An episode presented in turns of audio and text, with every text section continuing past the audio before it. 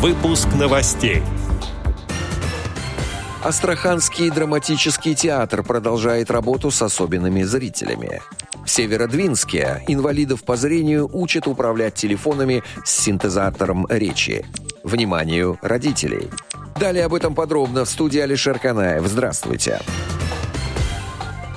Каширское управление социальной защиты населения информирует о проведении Московской областной организации ВОЗ детско-юношеского конкурса «Орфенок» для детей-инвалидов по зрению и детей с ограниченными возможностями здоровья. Главная цель конкурса – раскрытие творческого потенциала детей-инвалидов по зрению и детей с ограниченными возможностями здоровья, способствующего их более полной социальной адаптации в современном обществе. Конкурс проводится проводится дистанционно. Прием видеоматериалов будет осуществляться до 10 ноября 2021 года. Номинации конкурса «Поэтическая композиция», «Инструментальное исполнение», «Вокальное исполнение», «Хореографическая композиция». К участию в конкурсе допускаются дети в возрасте от 7 до 18 лет.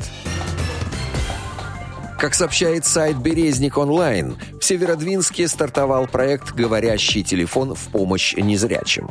Он нацелен на повышение качества жизни граждан старшего поколения, инвалидов по зрению первой и второй группы.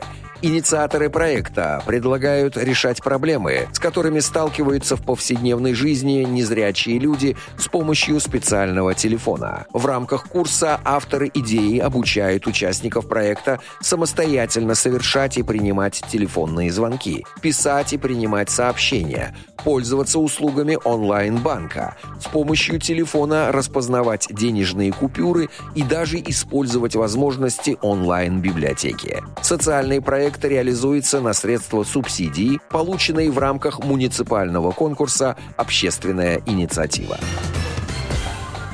Как сообщает информационный сайт Астраханской области «Инфо-Астра», в рамках реализации гранта благотворительного фонда Алишера Усманова «Особый взгляд» в Астраханском драматическом театре состоялся очередной показ спектакля для особых зрителей. Спектакль прошел в сопровождении тифлокомментатора высшей категории актрисы театра Екатерины Сиротиной.